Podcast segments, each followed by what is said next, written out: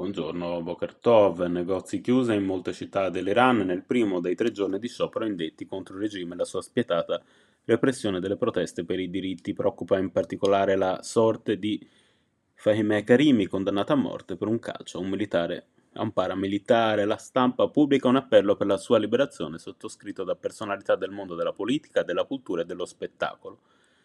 Nel presentare l'iniziativa il direttore Massimo Giannini scrive «Non possiamo più assistere silenti indifferenti alla macelleria iraniana». Harvard è l'università americana dove si registrerebbe il maggior numero di casi di antisemitismo. A sostenere un rapporto dell'Amha Initiative, organizzazione apartitica e no profit, che, eh, come spiega Repubblica, è dedicata a indagare, documentare e combattere l'odio e la discriminazione contro gli ebrei. È scontro tra maggioranza Dem in Campidoglio e Fratelli d'Italia sul nuovo regolamento dei beni comuni, ne scrive il Corriere Roma.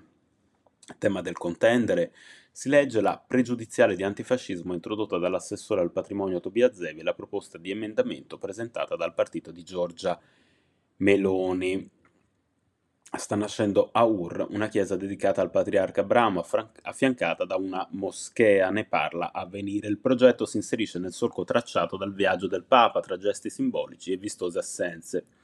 Il governo iracheno ha impedito agli ebrei di partecipare alla storica visita del Papa, titolava non a caso, nei giorni in cui questa visita si svolgeva, il Jerusalem Post.